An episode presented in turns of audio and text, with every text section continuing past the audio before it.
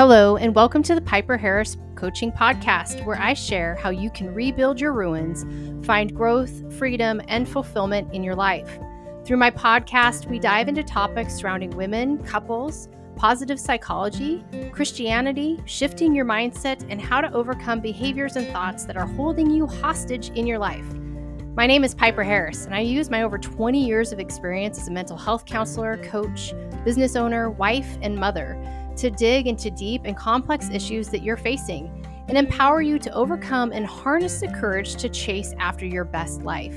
Thanks for joining us today, and welcome to the Piper Harris Coaching Podcast.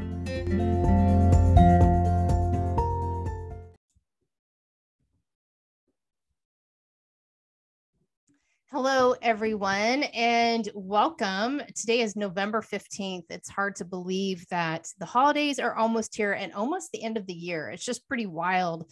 My husband and I were reflecting the other day that once Halloween hits, that's it. You blink and the end of the year is here. So I hope that this is finding you doing well, staying healthy, and let's get into this week. So, today's topic. So, learning to expand learning to expand. Interesting title isn't it? So uh, the other day i had a very interesting conversation with an adolescent girl teenager um, oh gosh i can remember being a teenage girl and um, such a sweet girl and i just recognized something on her. There was something amiss. And I asked her what was going on. And she said that this time of year was especially difficult for her. Um, she has a trauma history. And I just asked her, I said, okay, you know, if you want to share, you know, whatever's going on, I'm here for you. And she goes, well, I don't let myself cry. And I just thought to myself, okay. And I said, well, what would happen if you did allow yourself to cry? And she says, I don't know. I don't allow myself to do that. And this is what I'm talking about when I say learning to expand, because what was happening, what I was faced with was with her was she was constricting emotion. She had a constricted affect. So there's kind of a couple different topics that we're going to talk about today, and they're all going to come together. They're all going to come together in something about learning to expand through lament. So, constricting emotion or constricted affect, it's a common response. It really is for those who have a trauma history or simply they really don't want to recount or revisit something painful. Um, keep in mind, too, in some cultures or even families, emotional constriction, restriction, that's another word, restriction, is, is commonplace. So, a constricted um, affect is about holding back emotions, um, and it's about like not expressing emotions and feelings to others, right? Okay, so you're restricting that. So with emotion, we use facial expressions, gestures, body posture, tone of voice, um, body language, and um, all those other ways to express feelings and emotions. So typically, emotions are observable by others. So some more acutely than others. So I would say that I more acutely pick up on emotion than some people because that's that's my training, and I believe that's one of the gifts that God gives me um, I know it drives people crazy when I say to them, Hey, what's going on? I, I see something on you, like what's going on? And I've had friends in the past say, You need to stop doing that. I'll tell you when I want to talk. like, oh, okay. So some are more acutely aware of seeing those emotions and those feelings on people. So, affect um, is this term, affect. It's um, what we see, what people feel. That's what this word affect is. And it's on a continuum or a range. And I know I've talked a lot about a lot of different aspects of our mental health, our emotional health, our spiritual health, all on a continuum. Because I think so many times we get in a space of black or white, don't we? Like it's only this or it's only that. But I really prefer looking at life, looking at situations on a continuum, because it really helps us to identify some of our distorted thinking. It allows us to identify where people are on the other end of the continuum compared to us.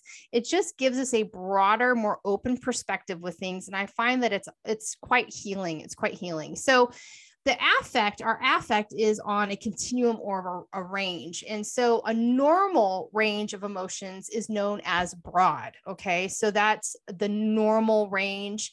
And again, this can be defined by our culture or our families as well. Now, when I use the word normal, keep in mind these are some of those psychological terms. So I'm not saying to anyone that's listening today, you're not normal for having these things. I'm just simply trying to give you some information so you understand some of those differences and how that broad continuum, what it looks like. So there are different types of constriction or affect, emotional affect. So, like I said, there's constricted or restricted affect, and this is um, considered psychologically speaking very mild. If you're considering the the continuum, it's a mild restriction of emotion. So this is really when somebody holds back um, and doesn't display emotions or at least the totality of the intensity that they're feeling. So their range isn't fully broad, but um, they're just kind of holding back. So, for example, um, I have been working in clinical um, sessions with my cohort. So, what that means is that we get together once a week and we do therapy on each other. It's great, it's free. um, and I just was really tired one week and I told myself, I'm going to share this experience because it's heavy on my heart, but I'm going to constrict my affect and my emotions because I don't want to go there. And so I worked really hard. You know, I swallowed down that cry ball. You guys know that thing that gets in your throat, that welling of emotion in your throat. I kept swallowing it down. I was tensing and untensing my hands, progressive muscle relaxation. I was doing all the things to restrict my my emotion and when you know that is not my normal self. I'm a very emotional person. Maybe you all can tell I use my hands a lot, I use my face a lot. So eventually I just broke down and cried. um, because it was just really outside of my my broad use of emotion. So, but that was a restriction. So that's kind of an example of what a constricted or restricted affect would be.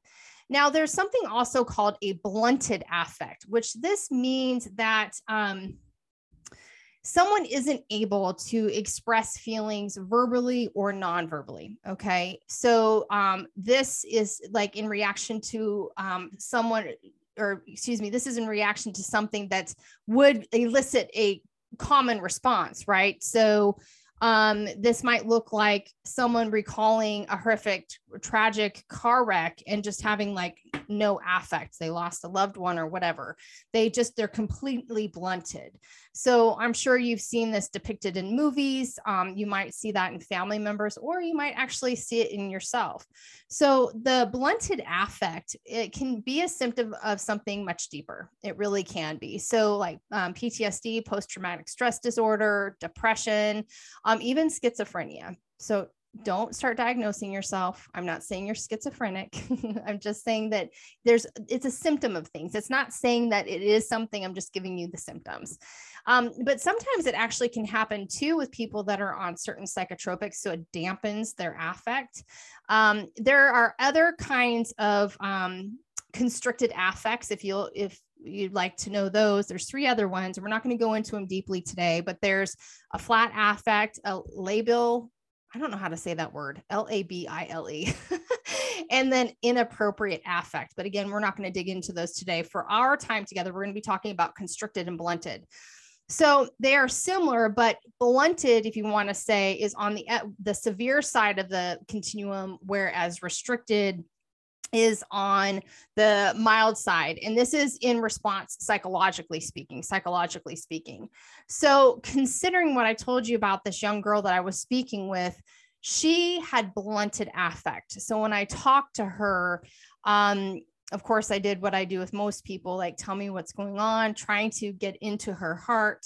And she just, it, was like, nope, I'm not going there. And she told me, I don't know what's going to happen. So that is a blunted affect. And that was right in front of me. Whereas in, in comparison to my own, that's a constricted affect. Um, so why am I talking about this? Well, I think that we all constrict or we blunt our affect or we, we constrict or blunt our emotions at certain points in our lives, whether it be to, I just don't want to relive this right now. I might be embarrassed if I share this, or this is a trauma that I am not ready to step into, or I don't feel safe stepping into those emotions. So think about your own emotions.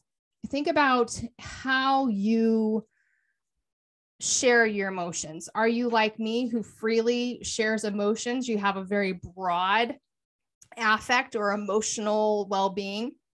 Or do you constrict or restrict um, some of those emotions because you're just not ready to be there? Excuse me. Or do you blunt those emotions? And is that due to a trauma? So I want you to kind of take a self assessment and inventory yourself and how do you feel emotions cycle through emotions? So when you consider this, um, I want you to I want you to hear about why I'm bringing this up. This is about expansion. So I'm reading this book, and it's just um, a wonderful book, and it's for one of my my courses, embodying integration, and I am finding it so wonderfully beautiful. It's also extremely challenging, and really, it's about embodying psychology and theology. I will not get into that. That's another day, another podcast. Um, but really, one of the chapters in the book is talking about lament. So I'm saying we need to expand, learn to expand. And I believe we should do this and we can do this through lament. So, what is lament? Lament is this very inter- interesting intersection between grief and hope. It's not that you have two conflicting emotions, they oscillate between one another. And that's what lament is. And you can find um, lament so many times in scripture. So read through Psalms when David is being pursued by, by King Saul, and he's just like, God, why the heck won't you save me? This man's trying to murder me. But then in the same, same um, psalm, David will then come back to the hope of, but God, I know who you are, and I know you're going to get me through this. So lament is is very rich in scripture. It's very rich in scripture. So again, it's not an either or, which I remember I talked to you before. A lot of times we have this kind of black or white thinking, I should do this, I shouldn't do this. Emotions are broad. So, lament, the reason why I believe lament can help us expand our emotions, step out of blunting, step out of restriction. Lament helps us expand. But how do you do that? Right. And I, you know, I just have to tell you that I love the concept of lament um, because what it allows, and this is why I think it's so very important for us to dig into this topic today, is lament allows us to feel the depth of our pain, our grief, and our su- suffering, all while holding out hope.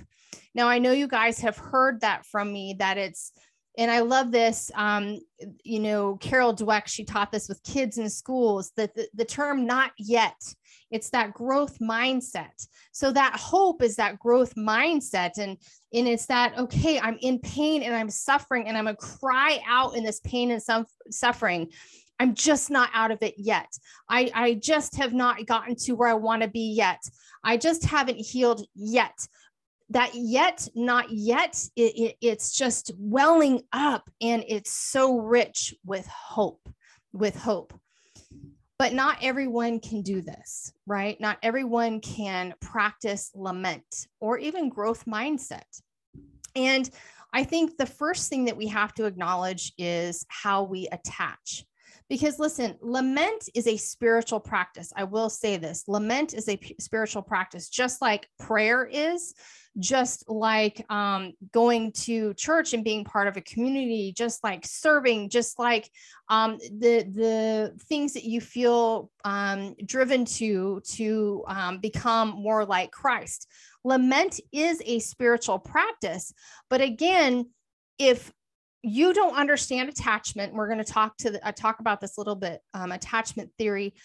It's going to be very difficult for you to lament in the way that I'm talking to or talking about if you don't have positive attachment figures in your life. So, lament is spiritual. Lament is crying out to God, shaking your fist, angry as all get out, and recognizing He's receiving that and He is working for your good. Okay. But again, we need to understand attachment. So, attachment theory, you guys have heard me talk about this quite a bit. And I'm telling you, I started integrating this into um, my coaching practice last week, year, and it has been or this past year, I guess it's the end of the year, it's crazy, but this past year, and it has been so pivotal, not only in how I work with individuals, but also how individuals understand some of their reactions in the relationships they have now. So, attachment theories tells us that based on our attachment figure, so mom, dad, aunt, uncle, whatever it is, um, that is how we respond to future attachments or relationships. Okay. This is solidified, y'all, by kindergarten. Okay. Now, solidified, not permanent. Hear me say this it is solidified by kindergarten, but the hope is that it is not permanent. So, hear me say that again it is not permanent. Okay. So there's different types of attachment. There is secure attachment. So this is where you can um, trust fairly easy. You had a, a parent that was probably um, really high with attention, but really high with like rules. So they had expectations of behavior, but they were really high in giving you love and praise and all of those things. So you never wondered where you were safe. You you knew where you could safely attach. So you're pretty attuned with your emotions. You're going to have a broad affect, right? Um, you can communicate pretty directly with people, and you're very interested in responding to others another attachment and there's different ones a lot of people like to break them down i typically talk about the three secure anxious and avoidance those are the the ones that i speak with with my clients keep it simple so anxious this really has a lot to do with um, you didn't know where you stood with your parent. So, a lot of times, what I see with anxious attachment is I see a lot of people pleasing. I see that they have a very nervous autonomic system, right? They're usually really jazzed up. They're they're anxious. They're very anxious. They struggle to communicate their wants and needs because their attachment figure never made it clear. It was typically all about that attachment figure um, and feeding that attachment figure's needs. Whereas the child is like, I'm left here wondering, will mom or dad love me today or won't they love me today? Okay so they also when it comes to an, an, anxious attachment they're constantly seeking out others responses. So again people pleasing okay? Then we have avoidant attachment and there's a couple different kind of subscales with avoidant attachment. There's dismissive and there's fearful. So with avoidant attachment this is the kiddo whose attachment figures just simply were dismissive. They just they that what kid right? They uh, so this child was avoided right? And that's what they learned or it was a real fear driven environment. So with someone that's avoidant what they're going to do is they're going to absolutely downplay importance of relationships or they're going to blunt their affect or restrict their affect they're very self reliant. They're never going to ask for help. They're not going to open up about themselves. They're not going to share a lot about themselves. Um, if somebody brings something to their attention and, and they're just going to be like, nope, not going to happen. I'm not going to talk to you about it. Um, so the one that's more fearful avoidant is those that strongly um, fear rejection. So they're going to avoid any situation where they're going to be rejected where they're going to be rejected. So, those are kind of some of the attachment styles. Ask yourself where you land. Okay. Ask yourself where you land. And this is, again, very rudimentary, um, quick definition of these. You can do a quick search on the internet and you can learn more about this. But let me just caution you just because it says it on the inter- internet doesn't mean it's you. okay because a lot of times I fear when I share things with you all that you quickly diagnose yourselves. And gosh, what a lonely, scary place to be in. So I don't want you to fall prey to that. If you have questions, seek someone out like myself or another caretaker, caregiver. I don't want you getting caught in this trap of diagnosing yourself. In fact, it was so funny. The other day, I was talking to a classmate and I was asking about a class, and it is really heavy on using the DSM, the, our, our psychological manual, um, how we make diagnoses. And he said, ah, you know, it was good, but I just, you know, I kept diagnosing myself with everything. and so we all have to be very cautious to not start diagnosing ourselves and bring compassion to our learning to expand ourselves. Does that make sense? So, if we don't have a secure attachment, then we have to learn how to create one. And a great place to start is with someone like me. So, um, you know, one of uh, this thing I had read is a, a great thing about an attachment person as a counselor, because a counselor is there to bear witness to your your pain. So bearing witness isn't just simply me sitting there watching you grieve unemotionally so right? In fact, bearing witness as a counselor, I believe as a mandate is I step into the grief with you and the pain you're in, I witness it with you while also receiving it honestly. You know that you're safe there giving it to me and you're not going to receive any judgment. In fact, I was um, reflecting on uh, experience I had with my therapist years ago. And I was in the midst of some pretty heavy trauma. And, you know, everybody, if you've been to therapy, we have good stories and we have really bad stories. and this is a good story because I remember sharing my grief and my pain with her. And, you know, um, she grieved with me.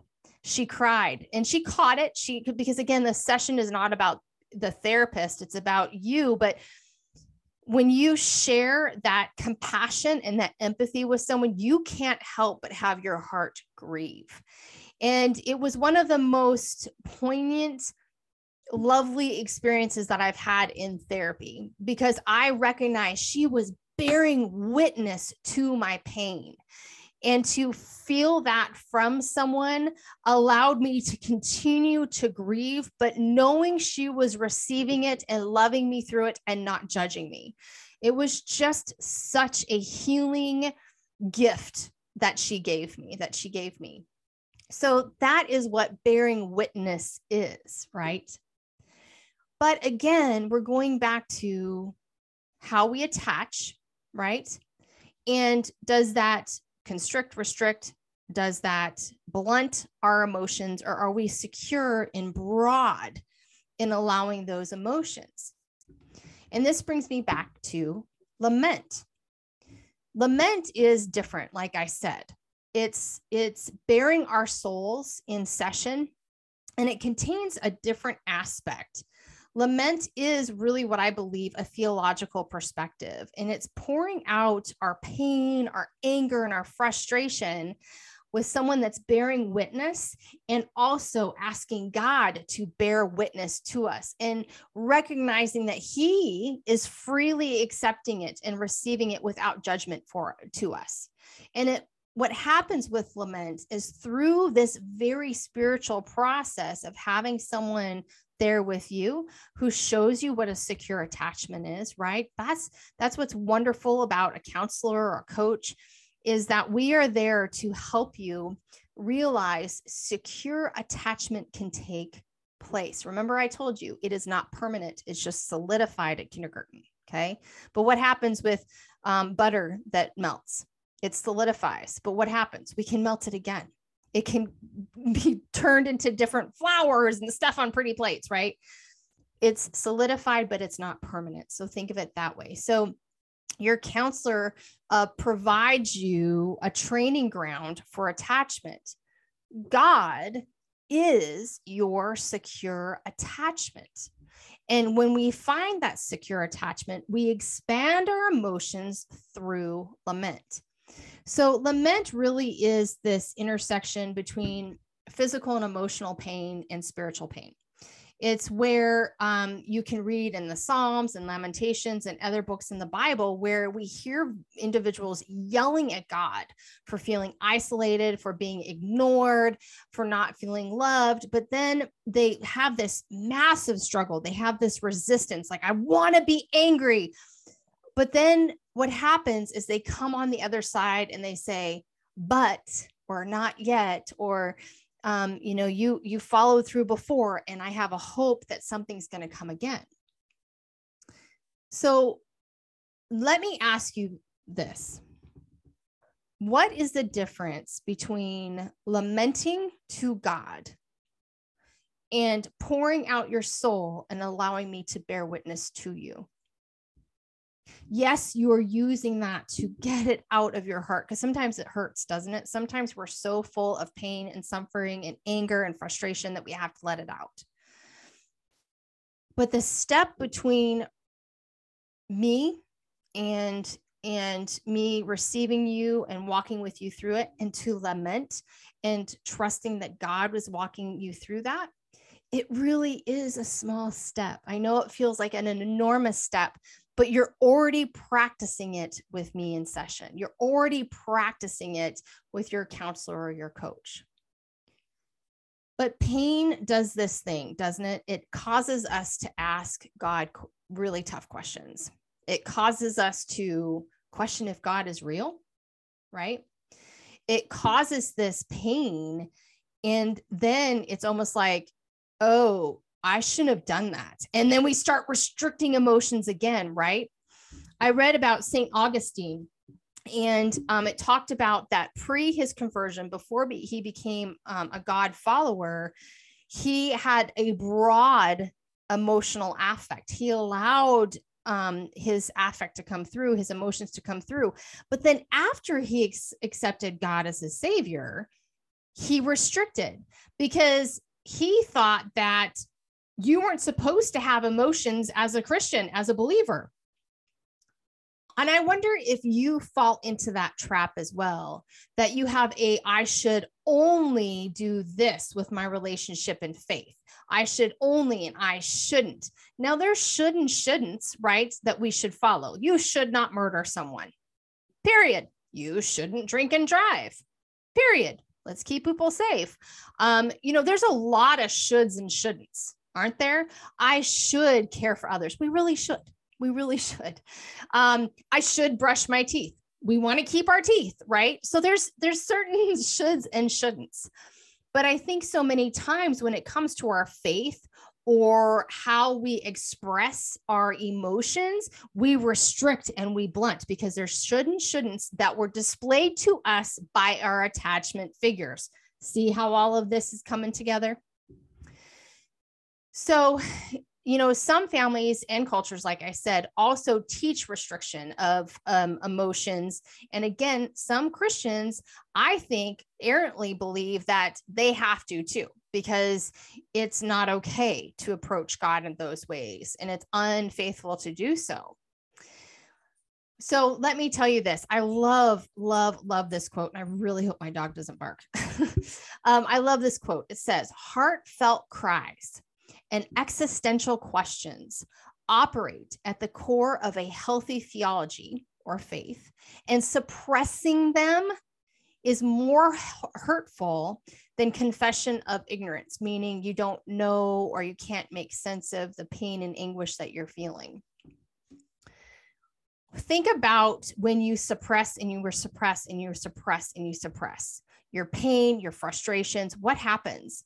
Well, I know with a lot of my clients, first their body breaks down. It might not, it might be um, lots of um, tension in their neck and their shoulders, and they get a migraine. It might be that they start getting like physically ill. They might start sleeping more. Then they become apathetic about, um, you know, you know certain things that they used to really like before there's indicators that show you that repression is hurting you more than helping you but again the expanding of emotions is scary right? It's scary. But lamenting lamenting if you can learn it is reaching out to god in the midst of your pain and suffering and telling him so.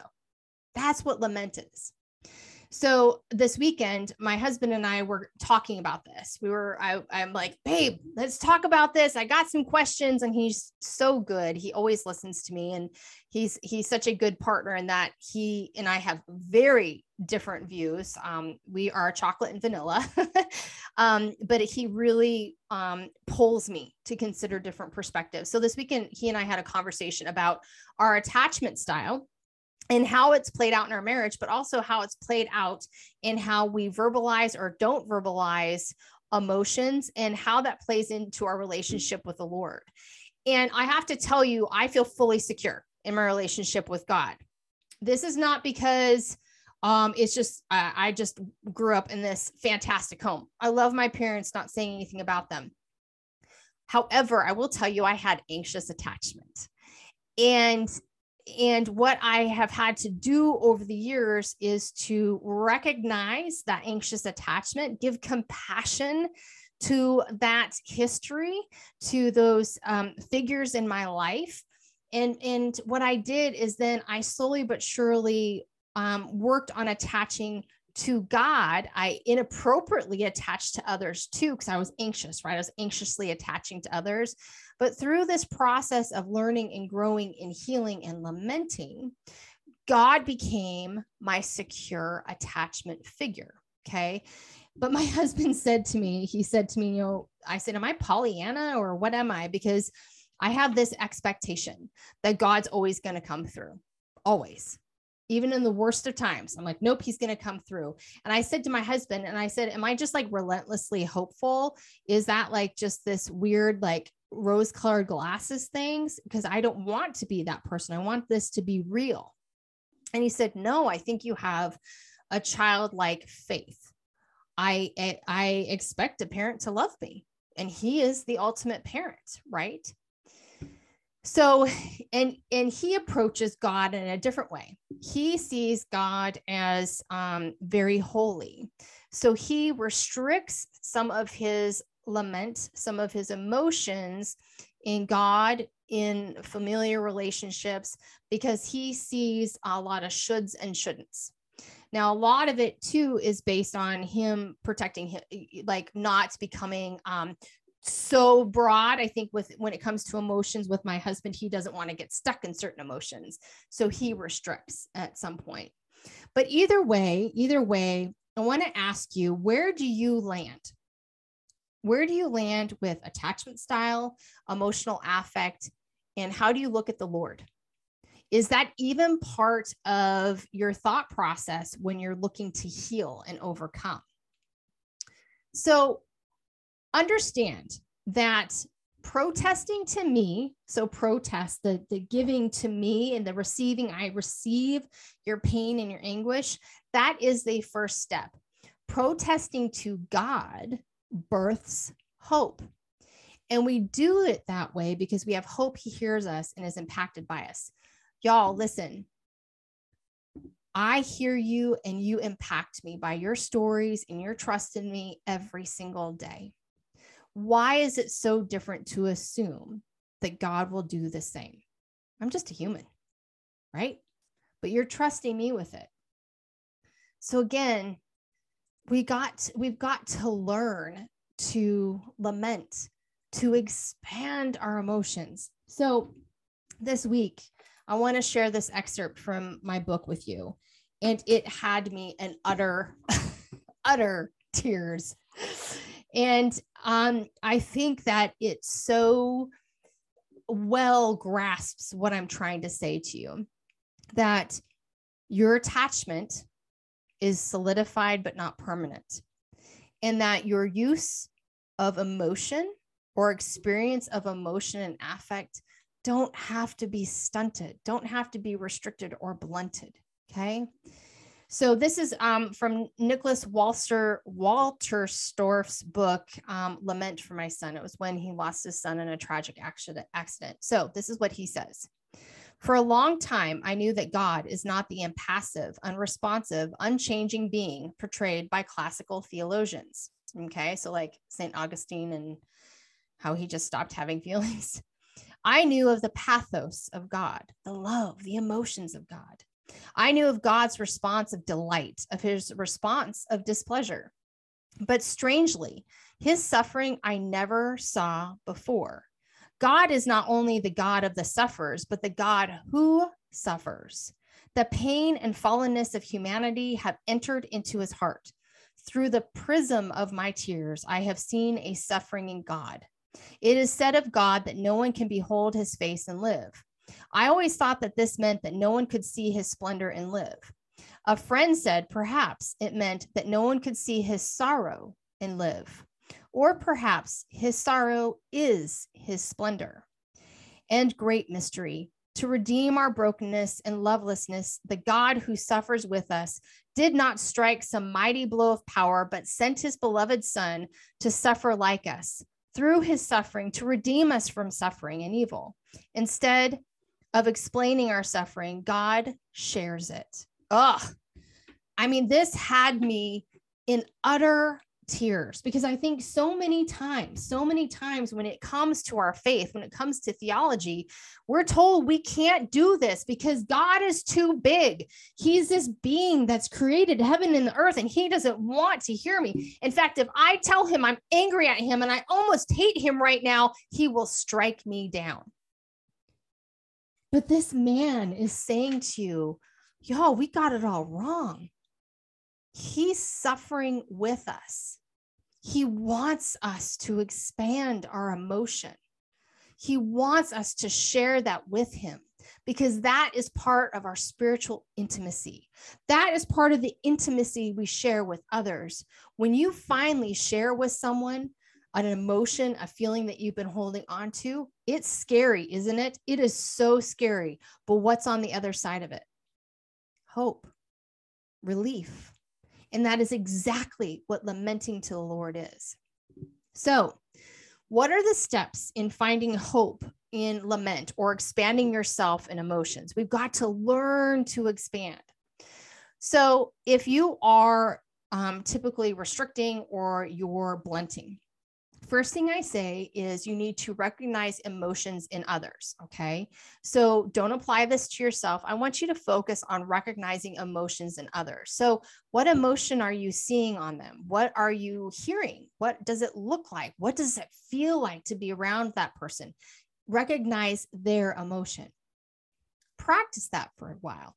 Once you get to the point where you're like, okay, I can tolerate this, the next step is I want you to recognize the emotion you feel. Now you're used to stunting it and blocking it down.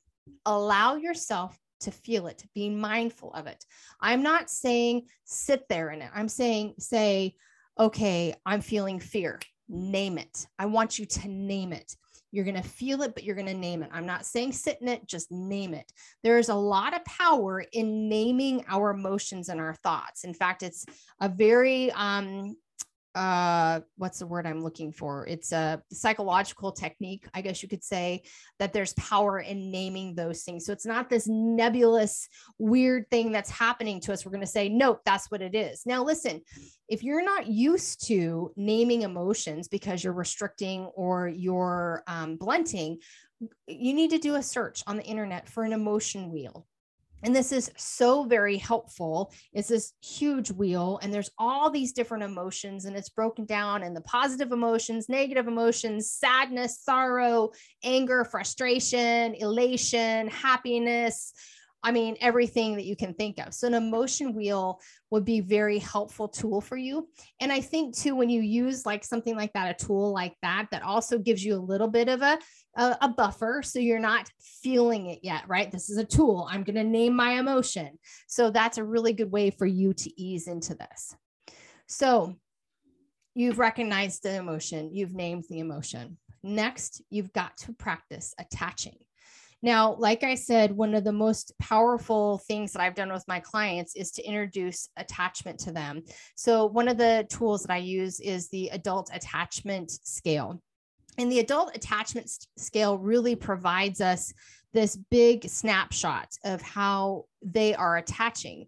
So it's going to show how their behaviors, how they attach now in relationships, and how that attachment figure really created that attachment in them.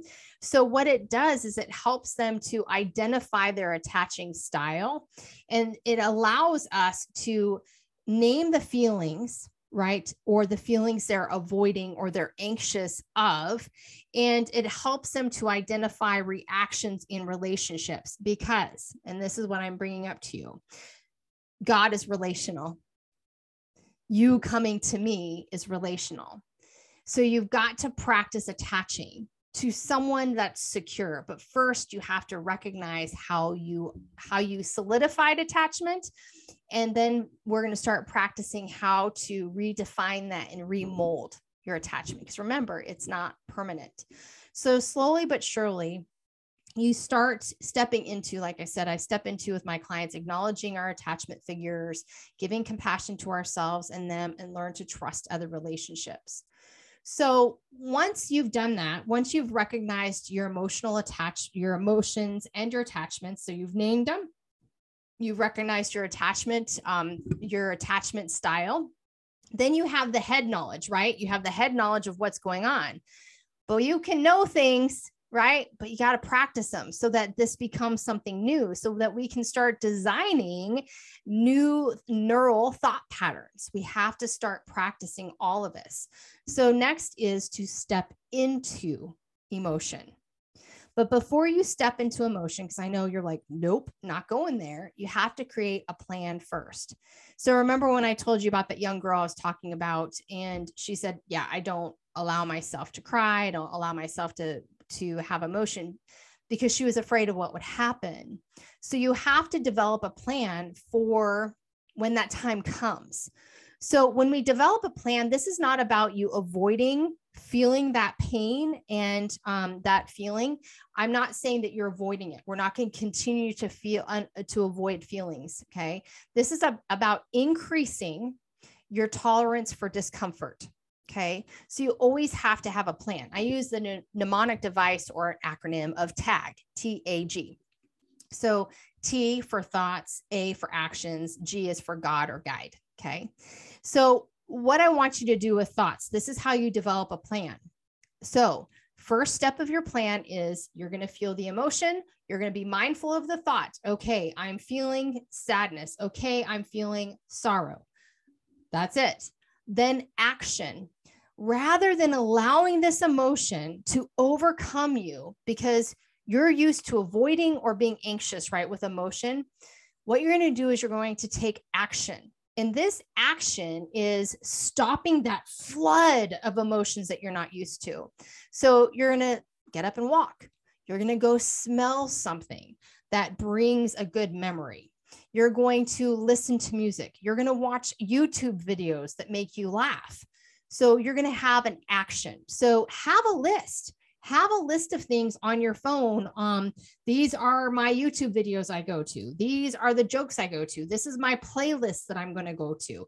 Have an action that you're going to stop that flood, right? You've already become mindful of that emotion. You've named it.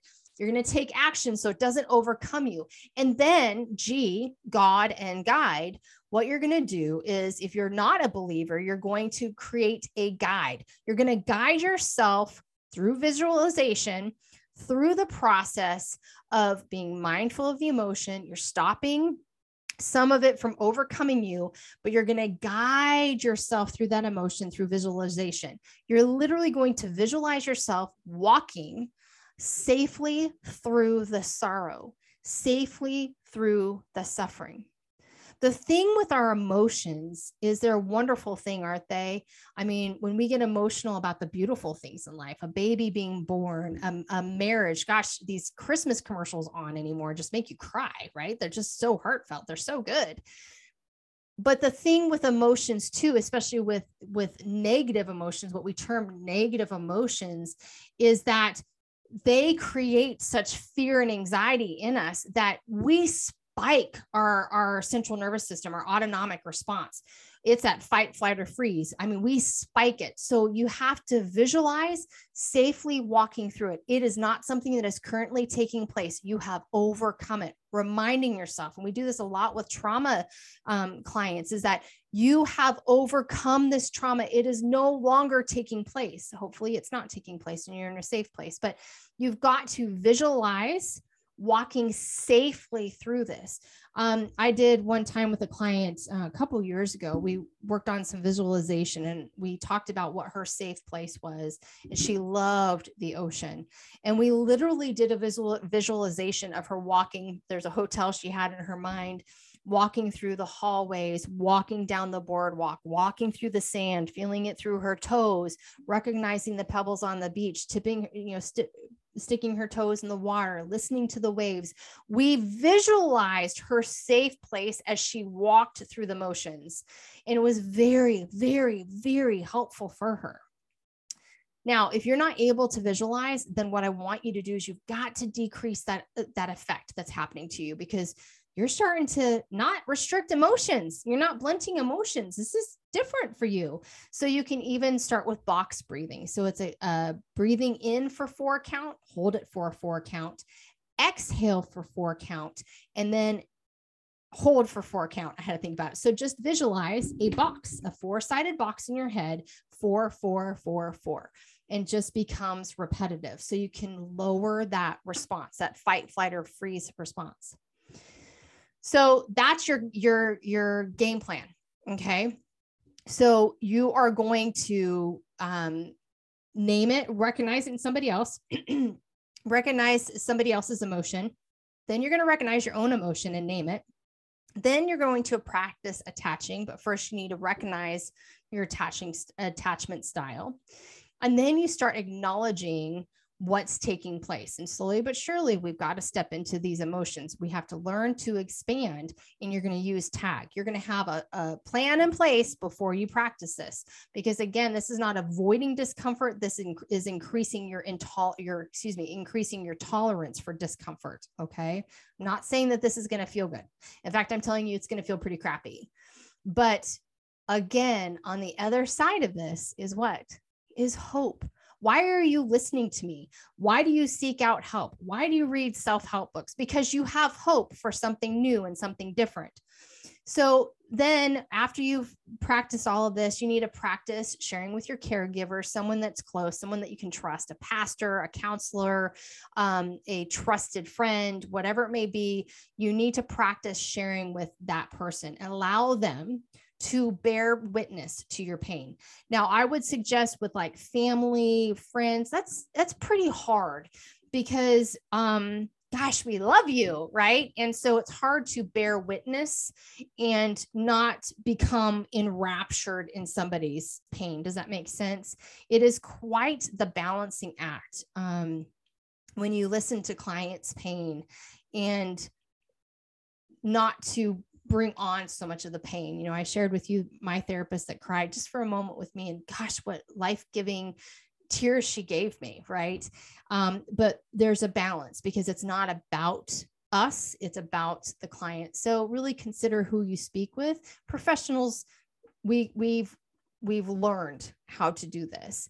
Um, and then lastly, I want you, you've worked through this process, you're practicing, you've practiced attaching with some uh, someone else, you're practicing using your tag, you're stepping into that discomfort, you're tolerating it a little bit more, a little bit more, you're recognizing and naming your emotions, all of those things. Next is I want you to utilize lament. Utilize lament. So whether it's in sessions with someone like me or it's with yourself, I want you to cry out in your deepest anguish to God rather than just kind of willy nilly. You know, I think a lot of times we feel like nothing's listening to us, the universe. I, that's one of my the worst terms for me because I think that there is an all-knowing, all-loving God. Um, so it's not willy-nilly. It's it's really focusing that lament, that pain to someone, to the all-knowing being. He can bear it, y'all. He can. And what you'll find on the other side of it is hope. You are doing the same thing with me while listening to me. You have hope. You have to practice these things. I understand because attaching to a God, um, our God, attaching to a father figure might be something that you're not used to. So, those are the steps. Those are the steps. This is expansion. Expansion brings hope. Hope comes from God. It really does. It's it's in our DNA. But we've got to learn to expand. So these are the steps. It's a lot. Today is a long podcast, but I just I read through this this um, book on lamenting and find that security within lament, and it just had me really reflecting on gosh this there's so many steps to get to this. And it's such a messy process especially for those that have been raised in the faith community. We have these do's and don'ts and shoulds and shouldn'ts and we have to um, untangle all of those things untangle some of our attachments untangle some of the the restriction and blunting of emotions before we really learn to lament. But i'm telling you lament, lamenting is the expansion that you need. But I recognize you have to learn to expand, to not restrict, to not blunt those emotions before you can even get to lamenting. So, something for y'all to think about today. I hope you've enjoyed today. I pray that you are all well. I would love to hear from you. I would love to hear, hear from you about today's uh, session. What did you think about this? Have you ever heard about lamenting? What do you think about this? Do you think it's even applicable to you? Do you think Piper, this is insane. Why are you teaching us this today? I would love to hear from you. Send me an email over at piper at piperharris.net. Um, I do. I really love receiving receiving emails from y'all when you listen to these podcasts. They give me joy because I know somebody's listening.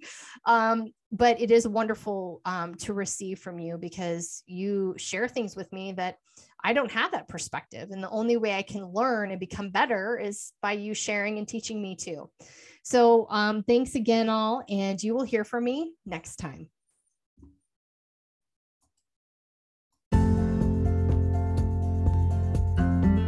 Thank you for joining me today on the Piper Harris podcast. If you enjoyed today's episode, please be sure to share it on your social media, share it with your friends and your family. And if you have some more questions after listening to today's episode, head on over to piperharris.net and you can schedule a time for you and I to continue a conversation where I hope to explain to you how you can find your poema, harness it, and find healing and vitality in your life. Thanks again. I appreciate you, and you'll hear from me soon in future episodes.